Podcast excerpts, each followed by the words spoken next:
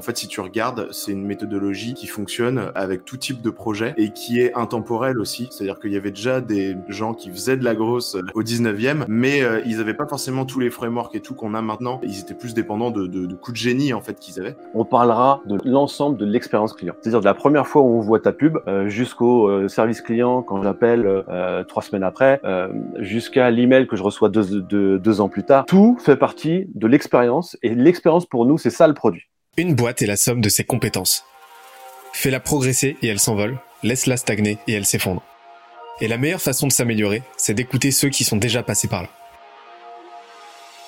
Les Jeunes Branches, c'est le podcast des entrepreneurs pour les entrepreneurs. Des entrepreneurs chez qui tout va vite, tout va loin, tout va fort. Et des entrepreneurs en quête d'humain, de croissance et de nouveauté.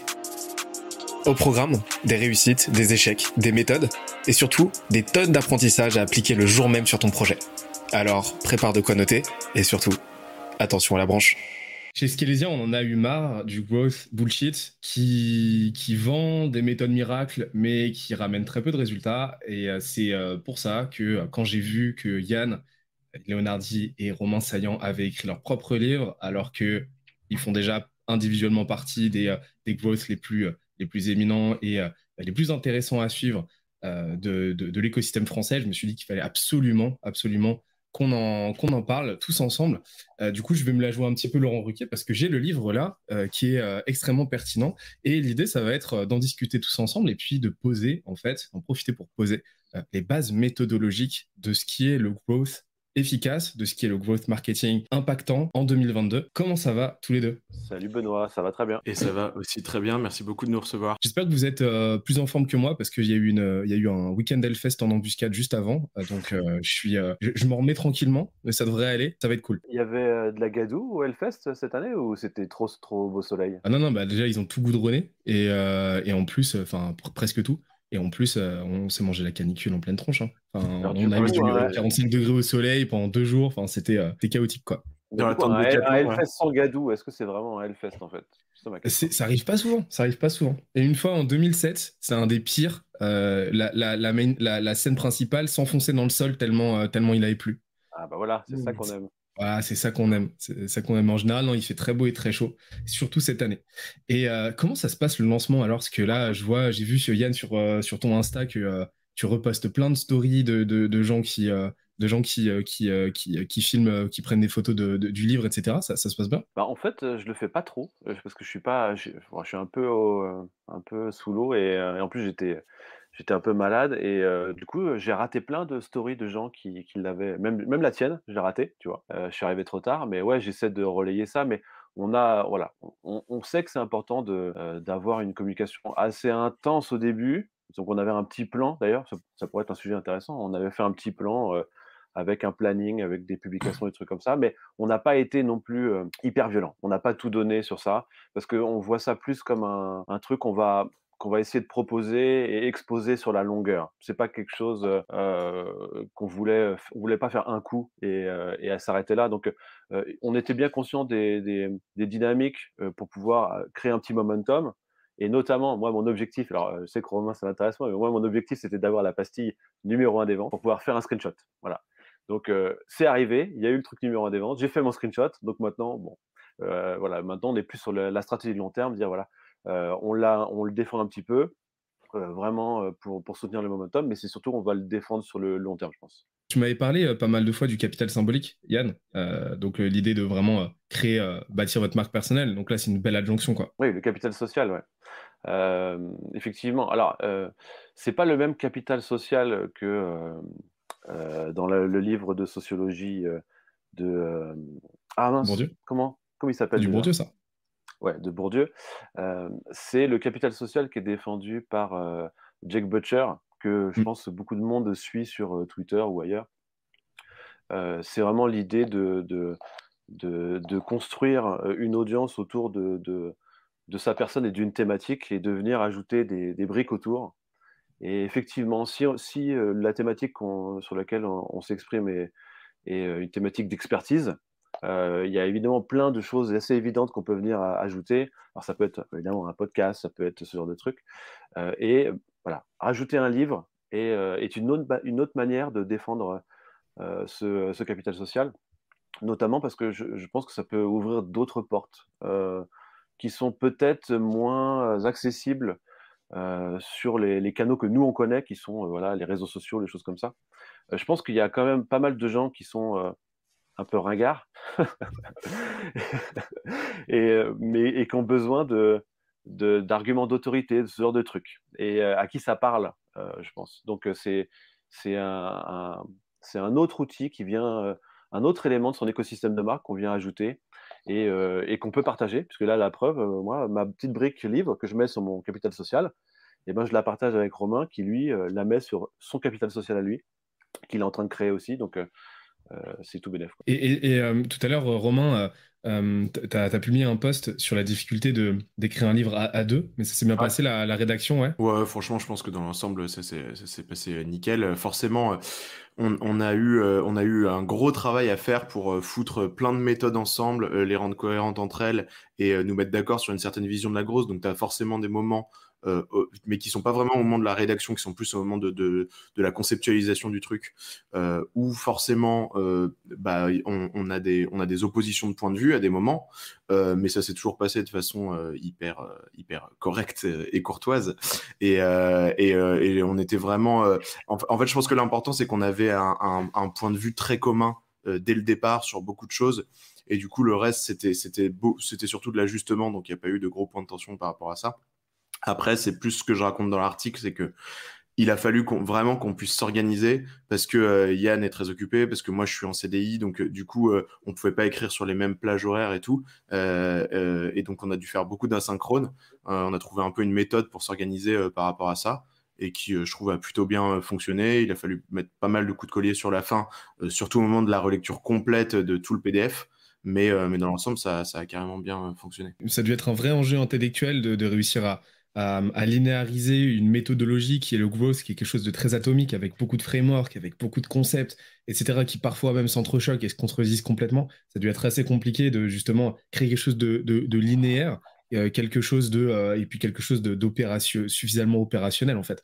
Euh, c'était un petit peu c'est un petit peu ce que je reprochais au, au livre, bah, au livre de Chanelis, Hacking Growth, que je trouvais un petit peu en deçà de ce qu'on pourrait attendre d'un livre d'un livre qui se voulait très opérationnel. Et je trouve que le vôtre, justement, il, réussit ce, défi-là. Et euh, moi, je vous propose qu'on se prenne, euh, bah, prenne le temps qu'il faut là pour, pour en parler, parce qu'il y a pas mal de points sur lesquels j'aimerais revenir. Et euh, la proposition de valeur vraiment de ce live, c'est de poser les bases de ce qui est le growth vraiment efficace et impactant, comme on l'a dit tout à l'heure, bah, en 2022, parce qu'il y a eu beaucoup de petites évolutions, et faire le tri en fait entre ce qui marche et ce qui marche pas du tout et qui même commence à être un petit peu euh, délétère. Qu'est-ce que vous en pensez? Avec plaisir, allons-y. Allez, go. Déjà, la première question qui fâche un petit peu, c'est quoi, la, c'est quoi selon vous la définition mise à jour version 2022 du growth? Alors je ah, sais que vraiment tu dis euh, la growth, moi j'ai tendance à dire plus le growth, mais euh, c'est, quoi du coup votre définition On pourrait commencer par ce débat parce que je vois que c'est un peu, un, peu un sujet tendu. ah, bah oui, moi je dis la grosse parce que c'est la croissance, mais, ça. Voilà chacun sa, sa, méthode. Mais euh, bah, en, gros, le, la, la, définition sur laquelle on s'est mis d'accord euh, euh avec Yann, euh, au sens large, c'est euh, une méthodologie pour travailler sa croissance, tout c'est dans le titre, qui est une méthode qui, selon nous, euh, doit, euh, doit se séparer des outils que tu as actuellement et des tactiques que tu as actuellement. En fait, si tu regardes, c'est une méthodologie qui fonctionne euh, avec tout type de projet et qui est intemporelle aussi. C'est-à-dire qu'il y avait déjà des gens qui faisaient de la grosse au 19e, mais ils n'avaient pas forcément tous les frameworks et tout qu'on a maintenant. Ils étaient plus dépendants de, de, de, coups de génie en fait qu'ils avaient. mais donc, donc c'est ça une méthodologie ouais, pour, pour comprendre comment fonctionne son moteur de croissance et le travailler derrière et qui va donc euh, mélanger à la fois des aspects marketing, euh, des aspects euh, ingénierie et, et, product et des aspects data. Ok, donc, donc, vraiment quelque chose de, transverse. Vous avez vraiment amené cette idée de, transversalité, ouais. De, créer, de devenir un petit peu cette plaque tournante qui va réconcilier à la fois le market, réconcilier à la fois le product, les sales, etc. Et d'ailleurs, vous amenez une idée super intéressante qui est l'idée de, de growth métier, en fait. Du growth pas seulement destiné à l'externe, donc, pas seulement destiné au marché, destiné à l'acquisition, destiné euh, bah, à tout ce qu'on peut attribuer comme, au growth, mais euh, aussi une brique qu'on peut appeler Ops, en fait, où vous allez aider les, les gens au sein de la boîte à performer et à, à travailler de façon, de façon plus opérante en fait. Ouais, alors en précisant que c'est surtout les gens qui ont un impact sur ton modèle de croissance, en tout cas un impact conséquent. C'est-à-dire si par exemple tu as une, une grosse loupe d'acquisition qui à un moment travaille avec une étape où il y a les sales qui doivent convertir des leads en clients par exemple, etc. Bon bah tu as un intérêt à ce que ces sales soient le plus performants possible et donc qu'ils passent leur temps sur des tâches où ils ont de la valeur ajoutée et pas sur des tâches répétitives et bêtes. Donc c'est surtout ça, c'est identifier les équipes qui ont un vrai impact sur ton modèle de croissance et celles-là, effectivement, les équiper pour qu'elles puissent euh, être euh, les plus euh, productives possibles. Mm. Oui, c'est ça. Et en fait, tout part du, de la modélisation, en fait. C'est-à-dire qu'en en fait, on part pas du principe que voilà, il faut qu'on aille chercher dans les équipes qu'est-ce qui pourrait avoir un impact. C'est qu'on part du modèle, on regarde où sont nos leviers de croissance et à partir de là, en fait, on voit qui est impliqué, en fait. Et si il faut aller dans l'Ops ou dans les ressources humaines ou n'importe quoi, ben, finalement, ça a du sens d'y aller parce que notre objectif est d'optimiser ce modèle qu'on a réussi à identifier. Ok, et, et, d'ailleurs, ça me fait penser que le d'ailleurs qui a rien à voir, mais que je vous ai pas demandé de vous présenter, parce que je suis parti du principe que tout le monde vous connaissait. Est-ce que vous pouvez vous présenter du coup succinctement? Vas-y Yann, je t'en prie. je t'en prie. ok, je vais être très rapide. Moi, je suis consultant growth marketing et vous m'avez sûrement vu peut-être sur YouTube, écouté en podcast sur Art appliqué. Euh, et puis la newsletter le dimanche soir, la grosse semaine, euh, l'indispensable euh, pour la curation grosse marketing. Donc moi je suis gross engineer, donc plutôt l'aspect technique de la grosse, mais, mais j'ai un peu une double casquette parce que je me passionne aussi pour tous les sujets dont on va parler là, de modélisation de la croissance, enfin vraiment l'aspect stratégique de la grosse, donc en plus de cette approche technique. je le faisais à Réseau Car auparavant, donc où j'ai travaillé pendant quatre ans, et depuis peu je suis chez Live Mentor. donc voilà, et sinon j'écris aussi des articles sur mon blog euh, romainsaillant.com. Ok, donc là, du coup, tu as pu, euh, as pu faire euh, vraiment tes, tes, tes, tes, armes dans une boîte qui, qui scale pas mal. Et là, aujourd'hui, tu vas dans une autre boîte qui scale pas mal aussi. Exactement. et, et, pas sur le même secteur d'activité. Et donc, on voit d'autant plus que Enfin, voilà, c'est des, méthodologies euh, transverses, comme vous l'avez dit, qu'on utilisait déjà, qui sont sans piternel, qu'on utilisait déjà il y a des, il y a des plombs. Maintenant qu'on a parlé du growth, j'aimerais bien qu'on parle de, la pierre angulaire de n'importe quelle stratégie d'accélération, qui est bah, déjà d'avoir un bon produit. Euh, vous, avez, euh, vous avez dédié tout un chapitre à, ce point-là. Et c'est dire s'il est essentiel, parce qu'on le retrouve, on a tendance à le décorréler beaucoup du marketing à tort, alors que bah, un des fondements du marketing, c'est euh, les 4P, ça, le produit y figure. Premièrement, c'est euh, un bon produit, et vous l'expliquez très bien, c'est euh, déjà identifier un bon problème. Moi, j'aimerais bien qu'on parle un petit peu de ça. Qu'est-ce qui, selon vous, euh, définit un bon problème Qu'est-ce qui caractérise un bon problème Et comment est-ce que, selon vous, on, peut le trouver?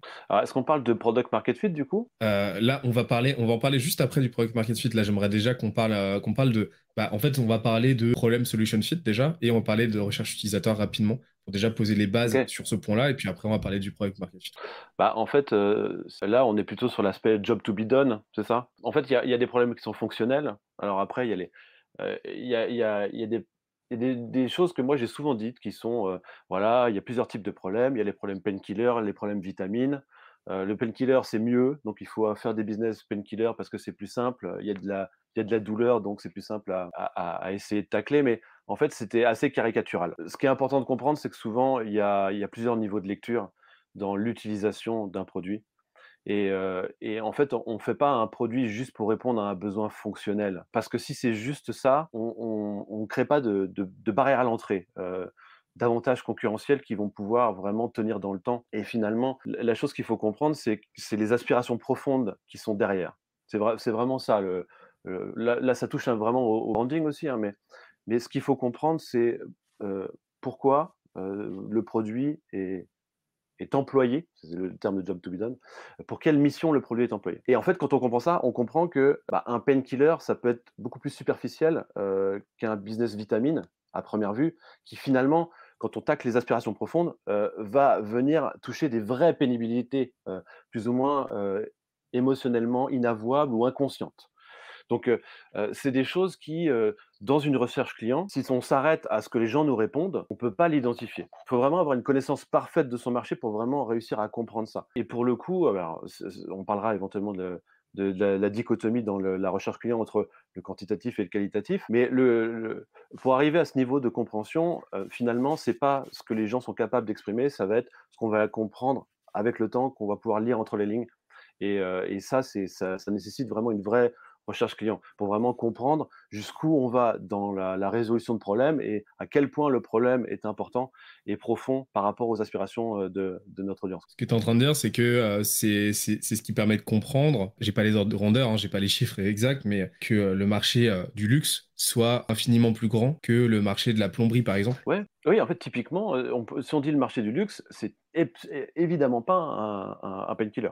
Si on prend les définitions classiques, on va dire c'est de la vitamine, ça sert à rien. Mais chez certaines personnes, ça comble des gouffres sentimentaux, des trucs qui sont hyper graves, hyper importants. Et évidemment, les, les, gens qui ont vraiment masteré le, marché du luxe, c'est ceux qui ont compris tout, toutes les dynamiques de statuts sociaux, de, de, des signaux qu'on envoie, d'appartenance sociale à des groupes. C'est évidemment tout ça qu'il faut comprendre dans la psychologie humaine et dans les aspirations profondes de son audience pour savoir bah, comment on va orienter notre produit, comment on va orienter l'expérience qu'on va proposer. Parce que c'est ça le produit, et c'est ça un des, trucs qu'on dit au début du livre. Attention, dès le début, quand on va employer le terme produit, on parlera de l'ensemble de l'expérience client. C'est-à-dire de la première fois où on voit ta pub euh, jusqu'au euh, service client quand j'appelle euh, trois semaines après, jusqu'à l'email que je reçois deux, ans plus tard tout fait partie de l'expérience et l'expérience pour nous c'est ça le produit. Et ça c'est ça qu'il faut qui est hyper important à comprendre. C'est ça. Que pour reprendre le luxe l'acte d'achat est aussi important que ce que tu achètes oui c'est ça. Le sac à main il n'y a pas que le sac à main en fait. Le, mm. produit c'est l'ensemble. C'est aller dans le magasin les gens ils sont bien habillés ça sent bon. L'expérience en soi d'aller acheter de et, quasiment peut-être même plus importante que, le sac en lui-même. Ça, ça pas dire plus importante, mais tout, tout doit être pris en compte dans l'expérience. Ça, c'est un truc qu'on a beaucoup trop, bien trop tendance à oublier. Et pour l'améliorer, euh, pour améliorer cette expérience euh, et ce produit en continu, pour le coup, euh, il, y a, bah, il y a un outil qui est élémentaire, mais qui est pourtant bien trop peu utilisé, c'est la recherche utilisateur. C'est l'étude de, de, ses clients complémentairement à son marché. Romain, pour le coup, vous partagez, partagez pas mal d'outils et, euh, pas mal d'outils sur le sujet. Vous en parlez pas mal dans le livre. C'est quoi les recommandations principales que tu pourrais nous donner là sur la partie euh, user research, recherche utilisateur, pour voilà pour une boîte qui, qui, qui en a pas forcément euh, fait son fer de lance aujourd'hui et qui aimerait l'implémenter Yes, alors je commencerai quand même en, précisant que euh, c'est pas un livre d'experts du product, donc euh, on n'est pas non plus euh, à, à s'épancher pendant 17 chapitres sur, le, sur, sur tout ce qui est user research. Juste, ça nous paraissait hyper important d'en parler parce que si tu parles juste de la phase grosse hypothesis d'une boîte, donc tu as un peu deux phases, hein, tu as la value hypothesis qui est un peu la recherche du product market fit et puis la, grosse hypothesis derrière. Si on parlait que de ça, ça nous paraissait bizarre de pas de pas euh, aborder dans un premier temps. Mais attends, qu'est-ce qu'il faut comme prérequis avant de commencer à utiliser ces méthodologies euh, et, euh, et, donc du coup, c'est pour ça qu'on a qu'on a souhaité en parler un peu. Donc les, les, méthodes qu'on aborde, bah, c'est d'avoir une approche une approche quantitative si ton produit est déjà lancé, par exemple, si tu peux réunir des datas, etc.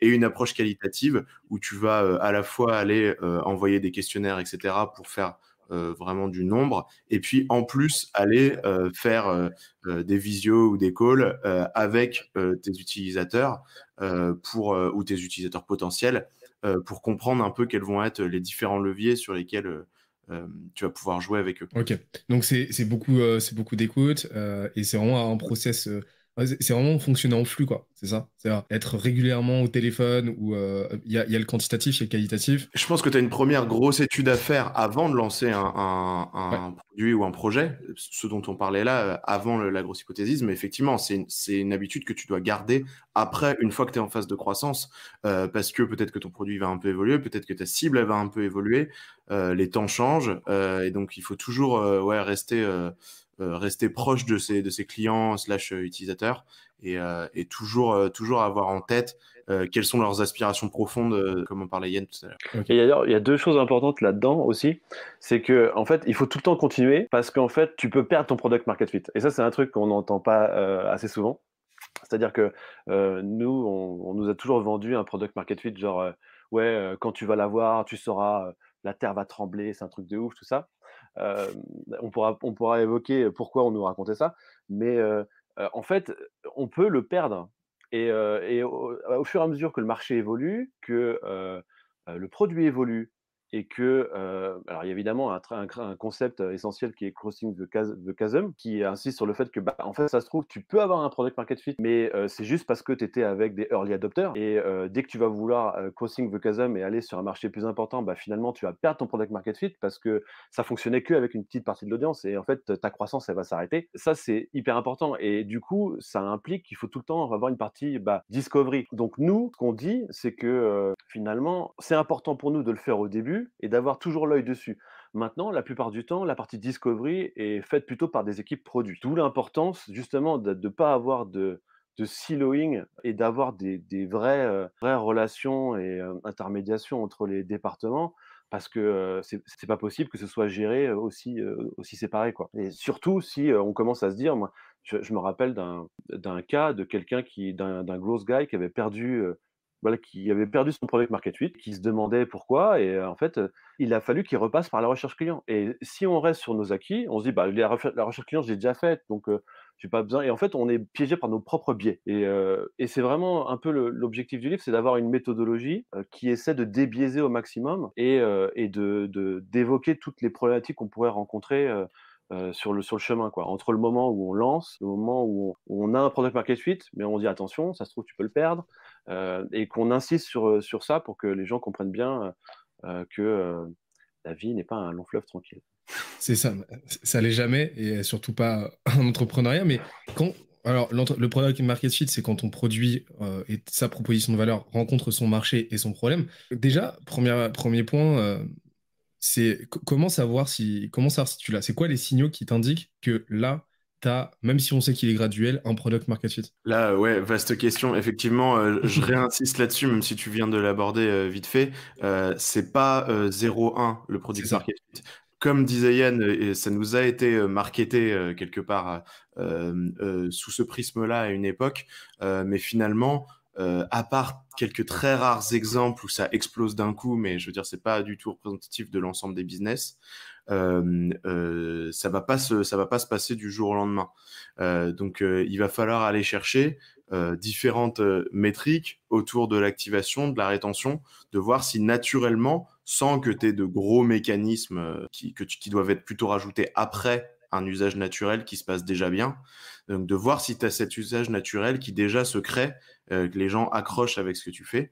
Euh, et pareil, le, la user research, ça continue aussi euh, pendant ce temps-là, c'est-à-dire que, OK, tu vas mesurer des choses, vérifier est-ce que les gens accrochent ou pas, mais il va, ça va aussi passer par, des, par, des, par, du, par du feedback de la part des utilisateurs. Et, nous, on, a, on a évoqué un, un concept qui s'appelle le product market fit suffisant. C'est-à-dire que du coup, on balaie l'idée que voilà, tout est censé exploser du jour au lendemain et que le product market fit, c'est quand tu n'arrives pas à servir tes clients, par exemple, qui est un truc qui est vendu par les fonds d'investissement et incubateurs qui veulent pousser les gens à faire des licornes. Et du coup, qui exclut de l'équation tous les gens qui ben, pourraient faire juste une boîte rentable, en fait. Euh, donc, euh, euh, le product market fit suffisant, en fait, alors évidemment, on évoque dans le livre toutes les techniques qu'on connaît, classiques, pour, pour, le, pour le trouver.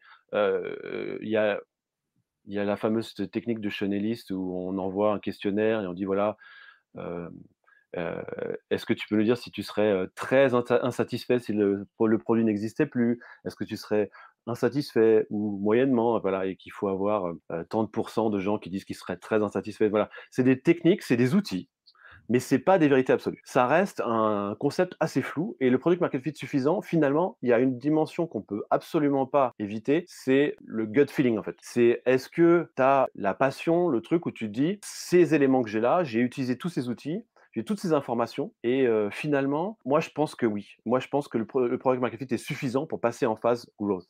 C'est-à-dire qu'évidemment, euh, si les outils que tu as sous la main euh, te donnent des chiffres catastrophiques, euh, tu vas, faut pas y aller, bien sûr. Mais si tu as les outils qui te donnent des chiffres suffisamment corrects, sans que ce soit des chiffres incroyables, et que toi, tu as en plus ce petit gut feeling qui te dit, ouais, euh, je pense que ça va cartonner. Et c'est là qu'on a un product market fit suffisant qui te permet de dire, allez, j'y vais, je passe en phase grosse. C'est-à-dire qu'en gros, c'est voilà, des, chiffres qui te permettent de dire, OK, les gens en veulent de mon truc, et les gens ont compris.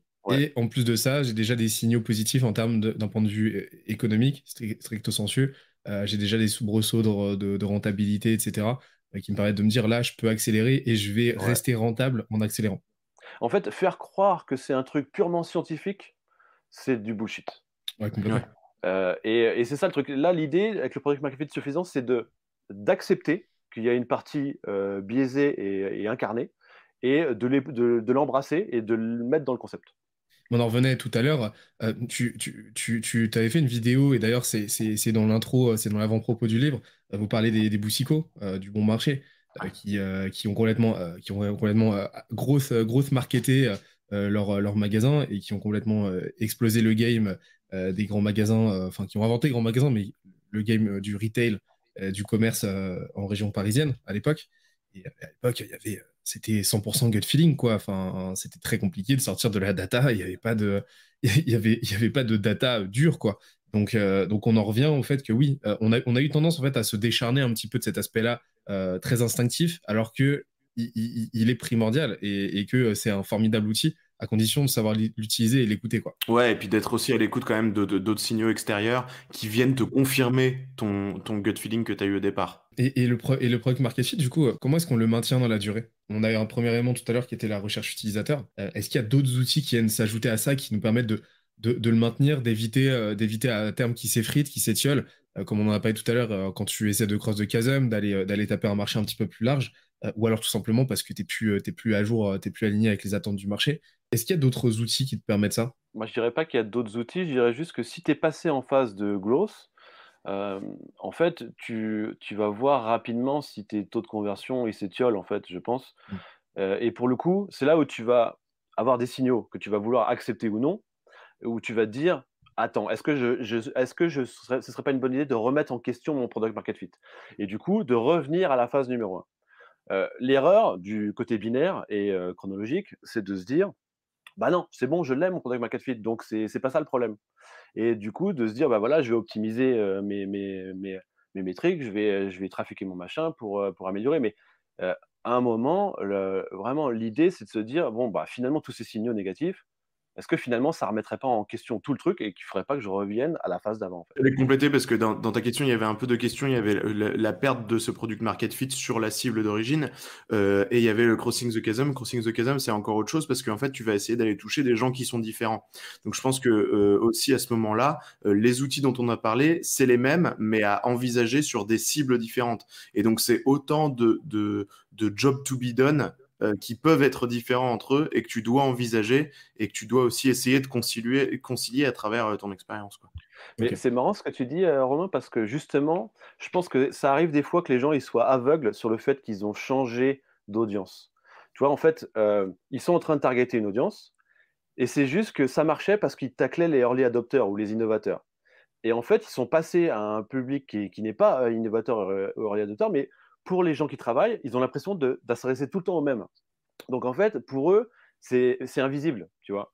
Euh, le crossing the chasm, c'est limite, limite à un autre niveau de lecture euh, qui, euh, qui permet de comprendre ça. Mais si, si tu n'en as pas conscience, du coup, tu te dis, bah, je comprends pas, c'est les mêmes, ça marchait, mmh. ça marche plus, qu'est-ce qui se passe, quoi. Et du coup, je pense que tu peux être complètement paumé si tu remets pas en question ça et tu retournes pas au product market fit. C'est d'ailleurs tout le danger d'une segmentation large.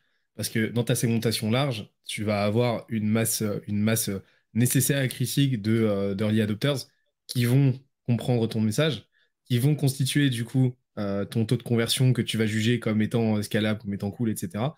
Mais alors que juste, tu, tu resteras, quoi qu'il arrive, cantonné linéairement à ce petit taux de conversion parce que ça correspond à ton pourcentage d'early adopters dans, dans, ton segment, dans ta segmentation qui est trop large. Et du coup, on en vient euh, tout à l'heure, tu as parlé d'acquisition, d'activation, qui fait écho euh, à l'art, euh, vraiment que AARRR. Euh, c'est un de tes fers de lance, c'est un, un, de fers de, fer de lance, Yann, et c'est un des fers de lance de, de tout, de tout grosse, de tout grosse qui se respecte. est-ce que, est-ce que vous pouvez me redéfinir tout ça? Parce que j'ai complètement oublié. J'ai jamais entendu parler de ça. Alors, je connais pas. Il faut demander à Romain. Moi, je connais pas ouais, Yann, il, connaît très peu. Euh, non, mais le modèle AARRR, donc c'est acquisition, activation, rétention, referral, revenu. Donc acquisition, comment les gens découvrent ton produit, ton expérience au sens large. ta marque. activation, comment est-ce qu'ils ont une bonne première expérience. Rétention, comment est-ce qu'ils reviennent. Referral, comment est-ce qu'ils en font la promotion autour d'eux de façon volontaire ou non. On pourra peut-être en reparler. et revenu, c'est quel est le modèle financier autour de tout ça. c'est un framework qui est super connu. Euh, mais qui, selon nous, est assez souvent euh, mal appliqué et, mal compris. Et du coup, comme il est mal compris, beaucoup de gens pensent que euh, c'est pas un framework utile pour eux et qu'il n'est pas applicable à leur business. Mais souvent, en fait, ça vient de cette mauvaise compréhension d'origine. Notamment, beaucoup de gens pensent que c'est un funnel, donc en fait que c'est des étapes chronologiques. Moi-même, je le pensais au début de ma début de ma jeune carrière, quand j'ai commencé chez Rezocar, j'ai voulu l'appliquer et, et, ça ne marchait pas du tout. et en fait, parce que bah, je me dis mince, mais chez nous, le revenu, il vient avant la rétention, du coup, ça ne marche pas. En fait, c'est pas du tout des étapes chronologiques, c'est plus cinq grandes parties qui sont représentatives de ton modèle de croissance. Euh, et qui vont être les cinq parties que tu vas devoir euh, travailler et optimiser euh, pour, ouais, pour garantir une, croissance saine. Ouais, c'est un concept que, que, j'appelle holistique, en fait, c'est ça C'est-à-dire que ça, cartographie toute la dynamique de croissance, toute la mécanique de croissance de ta boîte, mais c'est quelque chose d'universel. C'est-à-dire que n'importe quelle boîte va y être assujettie. Et euh, c'est juste qu'effectivement, c'est pas un funnel, comme on a tendance à le croire. Il y, a des boîtes pour qui c'est un funnel, mais dans la plupart, euh, enfin, dans la plupart des cas, euh, c'en est pas, c'en est pas un. Et donc, c'est mm. quelque chose à appréhender comme tel, quoi. Et, en fait, c'est, comment, comment est-ce que vous l'appréhendez dans une boîte C'est un mapping que vous faites sur la base de métriques spécifiques, c'est ça? Ce qu'on dit, c'est qu'il y a une, il y a une action, en fait, que tu dois identifier qui est assez souvent du bon sens, une action que font tes utilisateurs en lien avec chacune de ces cinq parties. Et du coup, une fois que tu l'as défini, tu vas aller dire, OK, c'est quoi la métrique qui me permet de mesurer cette action? Et derrière, ça va te donner cinq grandes métriques qui sont censées être représentatives de, ta croissance.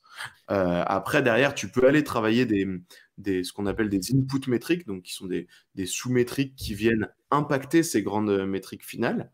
Euh, mais euh, quand tu veux avoir, euh, enfin, des fois, c'est, ça, ça, pollue l'esprit d'avoir trop de métriques à surveiller à la fois. Donc, quand tu as besoin d'une représentation générale et pas d'aller creuser un sujet en particulier, c'est ces cinq grandes métriques qui vont un peu te donner le cap, quoi. Et comment tu les découvres ces métriques? Comment tu les Il y, a des, il y en a qui paraissent évidentes, voilà, selon ton business model, ton produit, ton secteur. Tu en as d'autres qui sont un petit peu plus difficiles à quantifier. Euh, comment euh, comment, comment est-ce que tu t'en rapproches justement de quelque chose qui fait sens? Bah, t'en reviens. Alors après, je, pourrais peut-être donner plus une réponse détaillée par partie, mais t'en reviens à la définition que je donnais tout à l'heure de acquisition, il découvre, activation, ils ont une bonne, première expérience, etc. Euh, après, la, réponse plus précise, c'est plus une par, par partie. et on donne, nous notamment, on a 10 boîtes exemples qu'on utilise tout au long du livre qui sont très larges. Hein. Ça va d'un SaaS euh, donc d'un logiciel en ligne jusqu'à euh, un coiffeur à Montélimar. Donc on essaie de, de faire en sorte que euh, toutes, toutes nos méthodologies puissent s'appliquer à tout le monde. et c'était aussi un bon exercice pour nous, pour nous assurer que ce qu'on racontait était valable pour, pour n'importe quel type de business.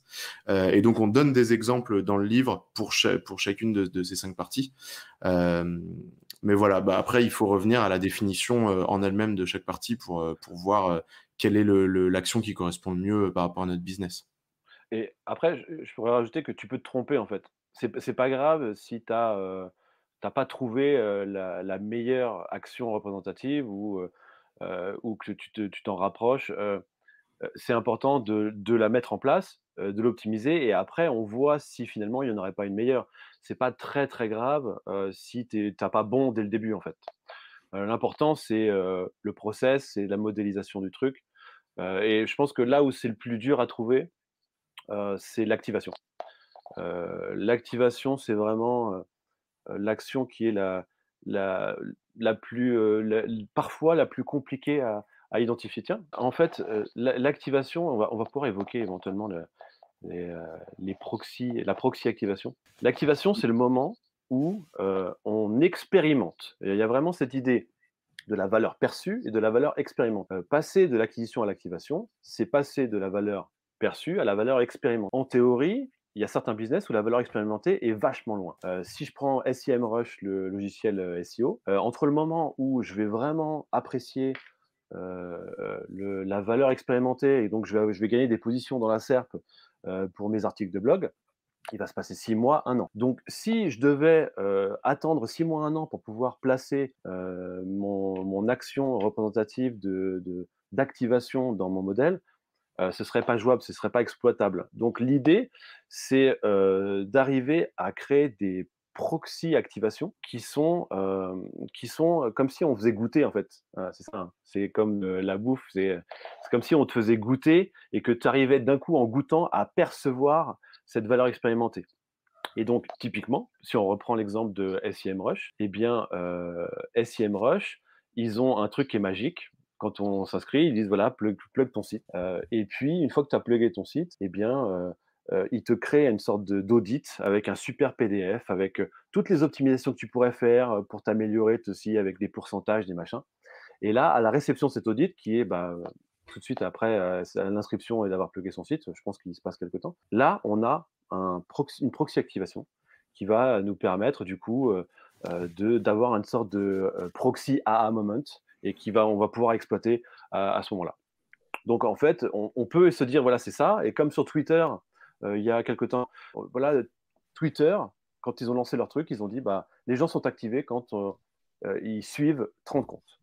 Parce qu'ils se disent voilà, c'est que quand on suit 30 comptes qu'on a un fil d'actualité qui est suffisamment dense et, intéressant. Donc, c'est que quand les gens suivent 30 compte qu'ils sont pleinement euh, conscients de l'expérience, qu'ils ont expérimenté vraiment le truc. Donc, euh, c'est 30 followers, euh, enfin 30 following, et là, il est activé. Voilà. Mais au départ, ils l'ont mis, voilà, ils l'ont mis un peu au pif, hein, finalement. après, il y a d'autres méthodes qu'on évoque dans le livre pour éventuellement, avec la data, essayer de, trouver qu'est-ce qui peut nous aider à, converger vers ces éléments-là. Mais, euh, mais finalement, il ne faut pas avoir peur de se tromper là-dessus. Et en, en, restant dans les A du framework, euh, on a déjà eu cette discussion, euh, Yann, au niveau de, de, ce qu'on appelle l'awareness. Donc l'awareness, c'est quoi? En gros, c'est ta visibilité. Moi, j'ai tendance à dire qu'aujourd'hui, les deux leviers les plus essentiels, sans parler du framework A, hein, mais c'est ta visibilité, donc ton awareness, à quel point à quel point ton marché va te voir régulièrement et connaître, te connaître, savoir ce que tu fais et ta rétention. Donc à quel point, parce que pourquoi est-ce que la rétention en fait c'est corrélé à ton à la qualité de ton activation, euh, c'est corrélé à, la qualité de ton produit en fait, euh, et en plus de ça, ça va directement avoir un impact sur ton referral. Donc j'ai tendance à dire que c'est les deux points les plus essentiels, mais toi l'awareness euh, c'est plutôt quelque chose que tu vas ranger dans l'acquisition, que, que tu vas pas vraiment catégoriser comme un levier à part entière. Ouais, alors en fait, ça, part du principe que euh, si on, a l'hypothèse de départ que le modèle R n'est pas chronologique, du coup, euh, se dire qu'on va aller rajouter un truc awareness avant parce qu'on pense que c'est un truc qui se passe avant, déjà, il y a un problème, déjà sur le truc de base. Euh, après, je sais d'où vient awareness. Awareness, ça vient du funnel, d'un vrai funnel de conversion qui s'appelle awareness considération décision, qui est bah, voilà, un funnel de, tout à fait classique, d'un entonnoir. Et pour le coup, là, il est en numéro un. Donc, euh, je vois ça évidemment gros comme une maison, que des gens se sont dit, tiens, modèle art, c'est un funnel, tiens, ça, c'est un truc. Voilà, je vais essayer de faire le malin, je vais rajouter awareness là et je vais le mettre avant, comme ça, je vais pouvoir dire que mon modèle est mieux que art. Voilà. Donc, ça, c'est parce que je connais les marketeurs et je sais comment ils fonctionnent. Et je sais qu'il y a des grandes chances que ce soit comme ça que ce soit passé.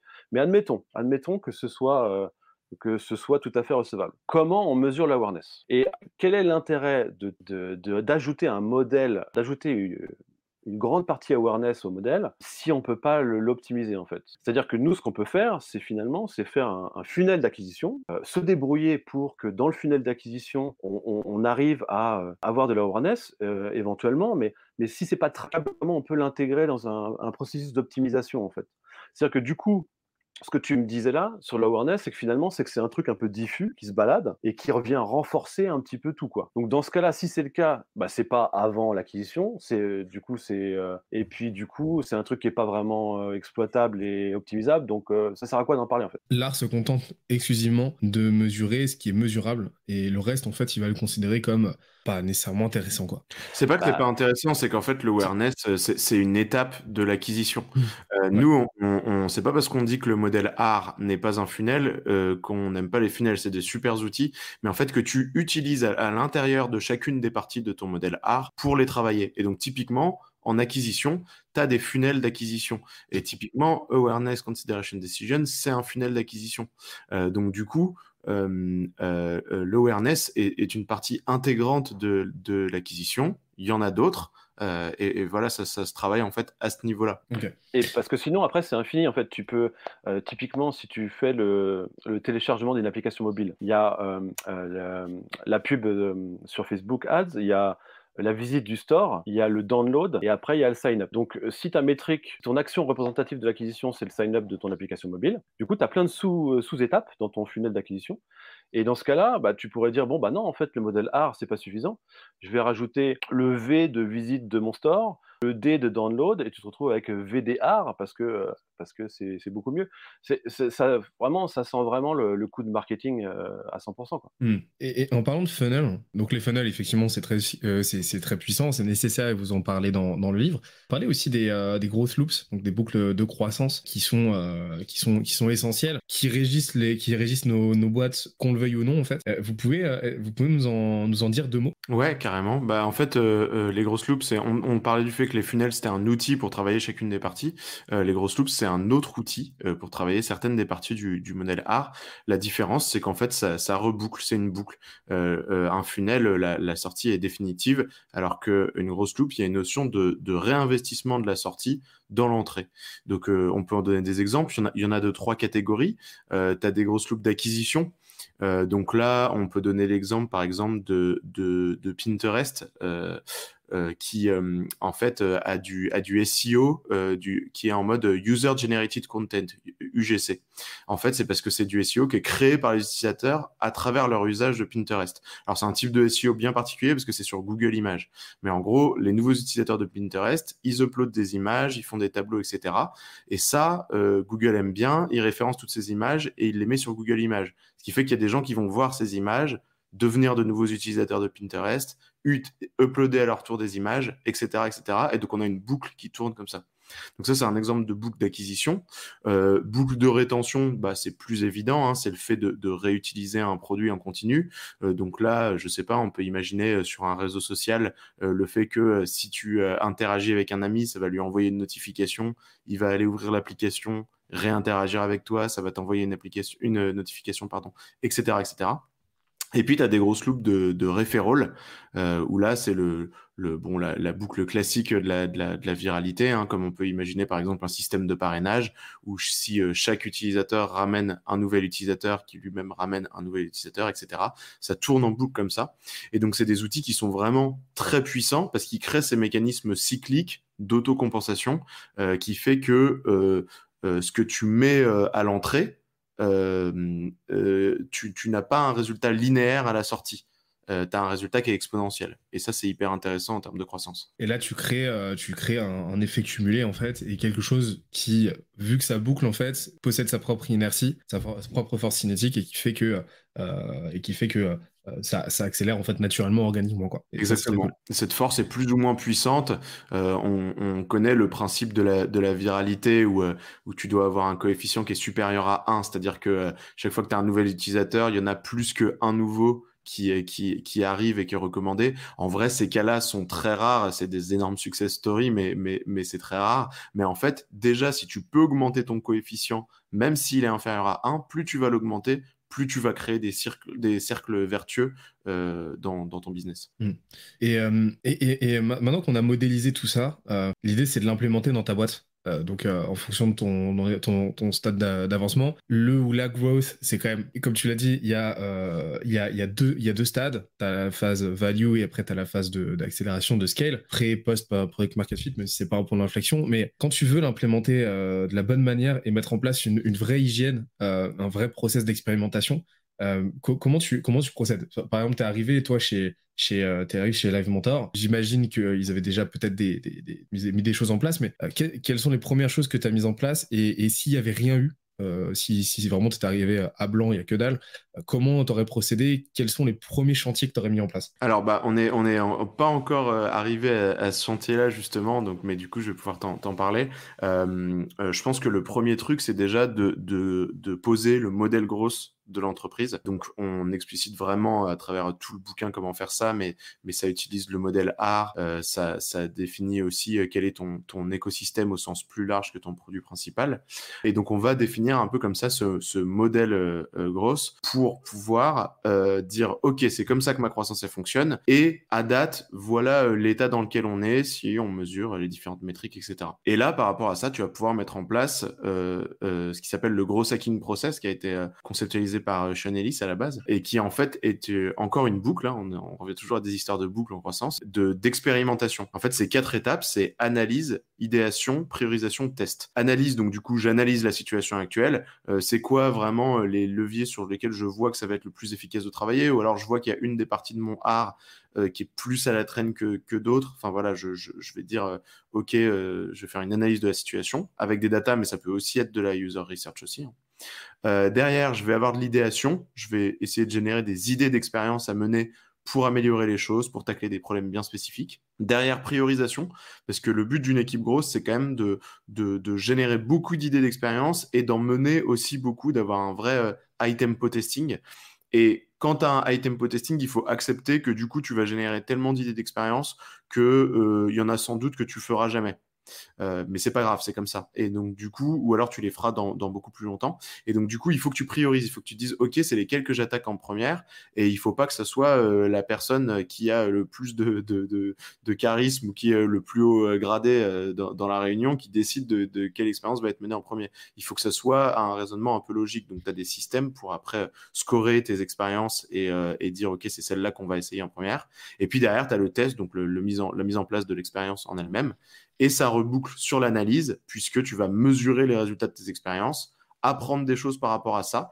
Tu auras sans doute plus d'échecs que de réussites, mais un échec en gros, c'est pas quelque chose de péjoratif parce que tu, apprends euh, et du coup tout ce que tu as appris, tu vas pouvoir le réutiliser pour relancer un nouveau cycle, etc., etc.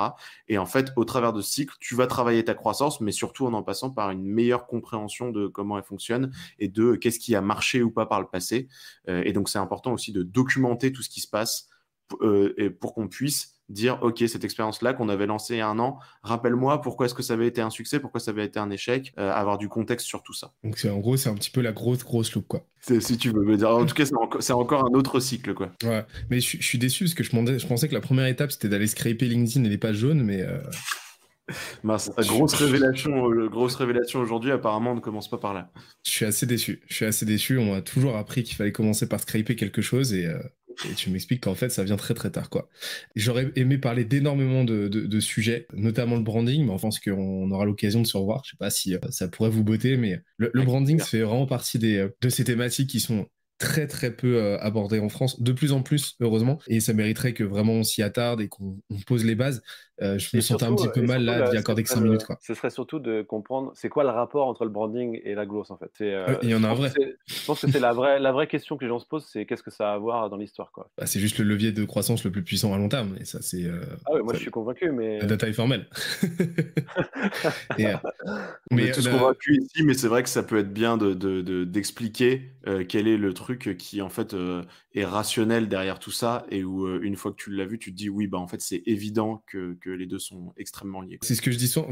En fait j'ai modélisé le marketing moi comme un comme un cadran en fait où les euh, quatre piliers qui se nourrissent. Donc tu as ton positionnement, la position donc le positionnement il te rend il te rend unique. Tu as le branding qui te rend évident tu as le la distribution qui te rend visible, et tout ça, c'est nourri par une étude de marché en continu. Et si tu as ces quatre trucs-là, et qu'en plus de ça, c'est nourri par un produit, une offre euh, cohérente, là, ça pète quoi. C'est marrant que tu aies séparé euh, l'évidence avec le positionnement. Le, le, branding, positionnement, ouais, parce que pour moi, tu as une notion aussi de, as une notion à la fois d'industrie et de, euh, de marché, en fait, dans le positionnement que je dois un minimum prendre en compte. Et pour moi, c'est deux, euh, c'est deux méthodologies, deux, deux, processus très, très liés, mais qui se complètent, mais qui sont pas non plus redondants. Quoi. Parce que tu vois, justement, en fait, quand tu arrives à te, positionner à l'extrême, alors là, c'est pour le cas des brandings radicaux, mais quand tu arrives à te positionner à l'extrême d'un attribut, finalement, tu en deviens le numéro un, et c'est comme si tu crées une sous-catégorie, et là, du coup, tu deviens unique. Et tu vois, c'est ça, pour moi, le lien entre les deux, il est vachement fin. Ah, il est, très très fin, mais tu peux très bien avoir une marque forte, un positionnement fort, sans pour autant créer ta catégorie, etc et ça va se manifester de façon un peu de façon assez différente. Le positionnement, ça va plus être ton, voilà, ça va toucher à ton messaging. Le branding, ça va toucher, euh, ça va toucher à l'esthétique, ça va toucher à la backstory, etc. Ce que va pas nécessairement toucher le positionnement, etc. En tout cas, c'était c'était vraiment très riche, très cool. Et il y a une première question qui demande comment vous faites pour atteindre une cible B2C non, présente sur les réseaux sociaux, par exemple des propriétaires de bateaux.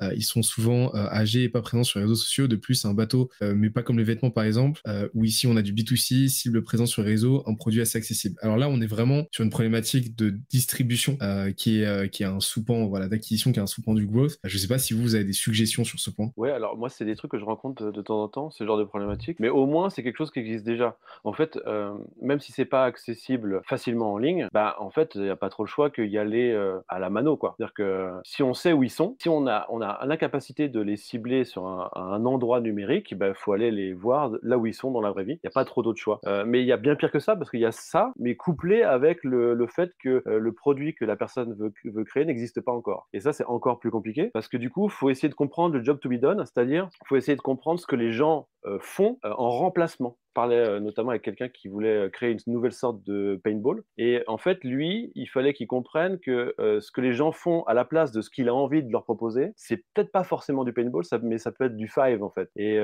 et du coup, c'est aller chercher les gens qu'on cible par rapport toujours à ce job to be done, c'est-à-dire bah, en fait, qu'est-ce que les gens prennent en remplacement pour, quelle est la solution qu'ils emploient pour leur, leur quête en fait? Donc j'ai rajouté, rajouté, une complexité, mais pour répondre à la question, il faut, faut, aller à la mano s'ils sont pas en ligne. Quoi. La, la, boîte de nuit et Tinder, par exemple, ont le même job to be done. Bah ouais. C'est vrai, c'est vrai. Et, Tinder, en fait, se, se, démarque parce que bah, tu as, as, un élément de, praticité que tu retrouves pas avec la boîte de nuit. Où tu dois Il y a aussi l'idée que Tinder, finalement, le, le vrai, le vrai moteur psychologique qu'il y avait derrière n'était pas forcément de trouver des, des gens, c'était que en fait les gens voulaient euh, validation sociale. des, boosts de dopamine sur leur ego. Et en fait je pense qu'au départ ils l'avaient pas vraiment découvert ils ont fini par comprendre ça. Et finalement le, la vraie rétention d'utilisateurs c'est les gens en couple qui font du Tinder pour se booster la dopamine euh, euh, quand ils sont aux toilettes. Bah, c'est là qu'on voit des différents use cases en fait. Parce que tu vas en avoir qui sont là tu, vas avoir des utilisateurs qui sont là pour pour la rencontre. Mais c'est là qu'on voit par exemple que tu, tu, tout le monde peut vivre sur un marché parce que tu vois une application comme Fruits bah, elle, elle s'est positionnée sur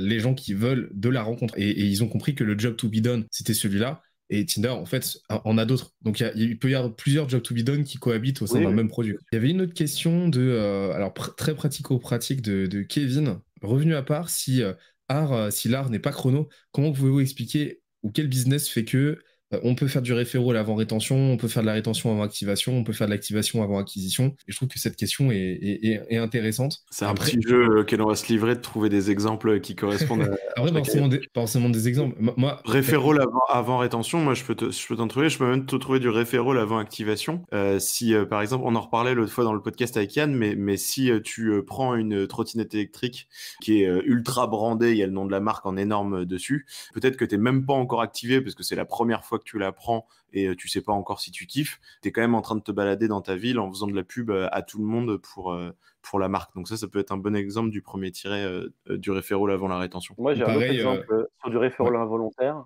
c'est typiquement sur LinkedIn. Si j'écris un post en disant tous les blonds sont des connards et que, et que toi, tu es blond, tu vas venir en commentaire dire ouais, n'importe quoi, c'est pas vrai. Et du coup, je vais toucher tout ton, tout ton réseau. Donc, tu auras fait du référent involontaire alors que euh, tu n'es même pas rentré dans, mon, dans l'expérience, tu n'as pas passé l'activation. Très bon exemple. Il y a, y a aussi l'exemple de. Euh, la dernière fois, j'ai un pote, c'est un, un, pote qui a fait une story dans la Tesla qu'il a essayé. Mais il a juste essayé, il l'a pas acheté. Hein. Là, là, on, est, on est sur un cas de référol avant même un acte d'achat. Et donc là, en fait, il, n'a fait qu'un référol. C'est-à-dire qu'il n'a pas été activé parce qu'il l'a pas acheté. Il n'a pas été acquis parce qu'il l'a il l'a pas acheté. Donc euh, voilà, il y a eu. Mais par contre, il a, il a référol. Il y a plein d'exemples comme ça. Ouais. et puis même les, les apps mobiles en abonnement, euh, où euh, le revenu il est dès le début et la rétention elle est après. Enfin, tu cherches deux secondes. En fait, je pense que la, plupart des boîtes, la majorité, ils sont dans, le désordre. Ah oui, c'est sûr. Mais on en revient à la nécessité absolue de comprendre l'expérience utilisateur. Et c'est vrai que souvent il y, a, il y, a, un énorme décalage entre ce que les gens vont se figurer, enfin les boîtes vont se figurer comme étant l'expérience utilisateur et ce qu'elle est dans les faits. Quoi. Et, euh, et on en revient au fait que l'attribution, par exemple, dans les ads aujourd'hui, c'est de plus en plus bah, même c'était déjà un débat après euh, iOS 14, c'est euh, c'est quelque chose de très débattu parce que le parcours utilisateur est, bien plus complexe qu'un simple euh, clic sur une ads. Quoi. Donc, euh, donc c'est, c'est, pas évident. j'avais une dernière question pour, pour terminer en beauté, c'est où est-ce qu'on peut vous joindre? Où est-ce qu'on peut vous envoyer du love ou, ou, des fleurs? Moi, bientôt la fin des pivoines. les gens peuvent aller sur, sur mon site où j'ai, où j'ai un blog notamment où j'écris sur pas mal de sujets grosses. Ils retrouveront tous mes contacts là-bas, notamment mon LinkedIn. N'hésitez pas à venir me parler sur LinkedIn. Moi, c'est la grosse semaine. Parce qu'en fait, je me rends compte que c'est ce que je produis avec le plus d'assiduité. C'est là où je dis des trucs que je dis nulle part ailleurs. Euh, c'est mes pensées de la semaine, les trucs que je découvre, tout ça. Donc, euh, moi, pour moi, c'est ça finalement, la grosse semaine. C'est mon, mon, élément de, mon élément de rétention. C'est mon entité euh, dans mon écosystème de marque avec son art à lui, mais qui vient alimenter la rétention dans mon art global. Et c'est là qu'on voit la puissance de la newsletter. Quoi. Ah pour moi, c'est en train de devenir vraiment le point essentiel dans n'importe quelle stratégie de contenu. La grosse semaine est, est particulièrement qualitative. En tout cas, merci beaucoup euh, Yann, merci beaucoup Romain pour votre temps, c'était vraiment très cool. Merci à toi Benoît pour bah avec plaisir, avec plaisir. Merci, euh, merci beaucoup pour, euh, pour le livre et, et, je, vous, je vous souhaite un, un, très beau succès. En tout cas, ça m'a l'air très très bien parti. J'espère que l'épisode t'a plu autant que ça nous a plu de l'enregistrer et de le produire. Si c'est le cas, oublie pas de nous laisser une petite note, comme euh, on te l'a dit tout à l'heure, et euh, de le faire tourner autour de toi. Ça nous aide énormément à faire connaître le podcast, à nous faire connaître et à prêcher la bonne parole d'une croissance saine, durable et rapide. En attendant le prochain épisode, on se donne rendez-vous sur scalesia.co, s c a l e z i a.co, où tu découvriras des cours, des vidéos et des lives en libre accès pour t'aider à faire décoller ta boîte comme jamais. C'est notre promesse, c'est ça qu'on aime faire et on va continuer de le faire. On se dit à très vite. Bye bye.